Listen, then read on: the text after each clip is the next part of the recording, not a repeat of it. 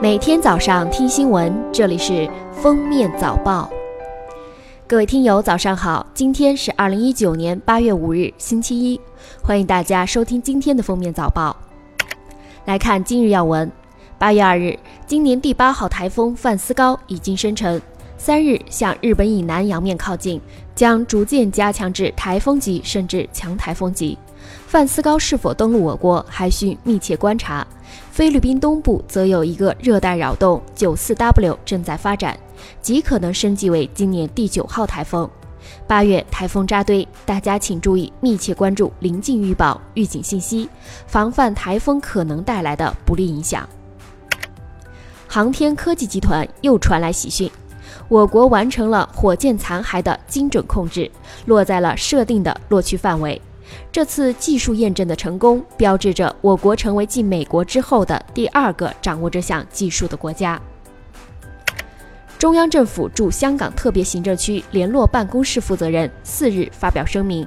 严厉谴责香港极端激进分子侮辱国旗、挑战国家主权的违法行径。该负责人强调，国家主权和尊严不容挑战，一国两制原则底线不容触碰。包括广大香港同胞在内的全体中国人的爱国情感不容肆意伤害，对这种无法无天的恶行必须依法严惩。该负责人重申，坚定支持特区政府和香港警方严正执法，依法惩治暴力犯罪分子，维护香港法治和社会稳定。国家统计局日前发布的数据显示，以2014年为一百。二零一五年至二零一八年，我国经济发展新动能指数分别为一百二十三点五、一百五十六点七、二百一十点一和二百七十点三，分别比上年增长百分之二十三点五、百分之二十六点九、百分之三十四点一和百分之二十八点七，保持较快增长势头。其中，以网络经济为代表的数字经济建设持续发力，成为发展壮大新动能的重要力量。网络经济指数对新动能总指数增长的贡献率为百分之八十点八。中国驻柬埔寨大使馆三日发布公告，提醒中国公民近期要谨慎前往柬埔寨西哈努克省的西哈努克市。公告称，西哈努克市近期社会治安不敬，涉中国公民恶性刑事案件、暴力案件频发。中国外交部领事司和中国驻柬埔寨大使馆提醒中国公民密切关注当地社会治安状况，加强安全风险防范，避免夜间出行，务必远离黄赌毒，确保自身人身安全。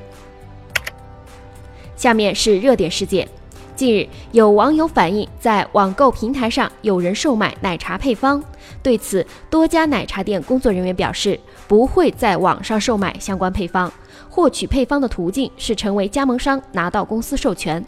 律师称，对于奶茶品牌经营商而言，奶茶配方属于商业秘密，未经其许可，他人不得私自使用、泄露及售卖以盈利。如果网售配方为真，那么网售人涉嫌侵犯奶茶店的商业秘密及不正当竞争，可能承担相应的刑事或民事责任。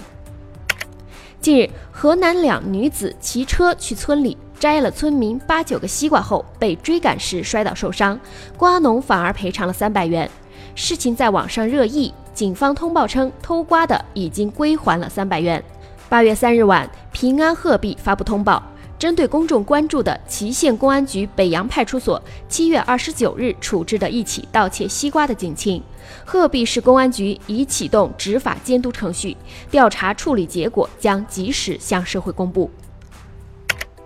七月三十日，湖南长沙杨女士被陌生男子刺伤倒地，出租车司机因监控画面被网友质疑。当杨女士从手术中醒过来，发现网上责骂的哥时，特意阐述了的哥回车挡在他面前保护他，以免二次伤害，直至自己同事赶来才离开的。他向司机师傅表达感谢以及歉意，希望澄清网络上的不实猜测。他表示会先回老家休养，以后会再回长沙。二零一九年八月一日，一拉下水道井盖的半挂车途经河南固始县时发生侧翻，司机受伤送医。二日上午，货主向派出所报案，三十三吨货物中，多数完好的井盖被附近村民搬光了。车主报警做完笔录后，被告知此事属于少量侵占，不构成犯罪，未获立案。四日，平安故事通报称已追回部分井盖，涉事民警已停职接受调查，将根据调查情况依法依规作出处理。八月二日，湖南益阳两名女子在斑马线上被一辆疾驰而来的轿车撞倒，伤势严重。肇事司机下车后看到现场情景，当场下跪痛哭。据目击者称，其中一位伤者已经失去自主呼吸能力，司机当时穿着高跟鞋。七月二十八日。北京西站民警经过数月研判，拦住一名长期恶意逃票的男子。其称家住石家庄，在北京工作。二零一八年至今，累计买短乘长，逃票金额达两万余元。因涉嫌诈骗铁路票款，该男子已被刑拘。下面来听国际新闻。美国德克萨斯州西部埃尔帕索市三日发生枪击事件。美国媒体说，枪击已造成至少十八人死亡，数十人受伤。枪击事件当天上午发生在一个大型购物中心的沃尔玛超市内，一名二十多岁的白人男子使用步枪对无辜群众射击，造成人员伤亡，但具体人数尚无法确认。警方已封锁事发区域，执法人员正在对案件做进一步调查。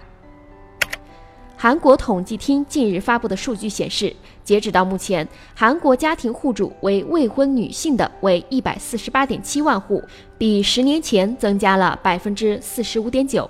韩国市场推出了多种专门针对独居女性的服务和产品，其中有位于首尔市中心的单身公寓，公寓的十六至十八层为女性专用楼层，每层的楼道里都设置了紧急求助按钮，可以直接连接二十四小时值班的保安室。感谢收听今天的封面早报，我们明天再见。本节目由喜马拉雅和封面新闻联合播出。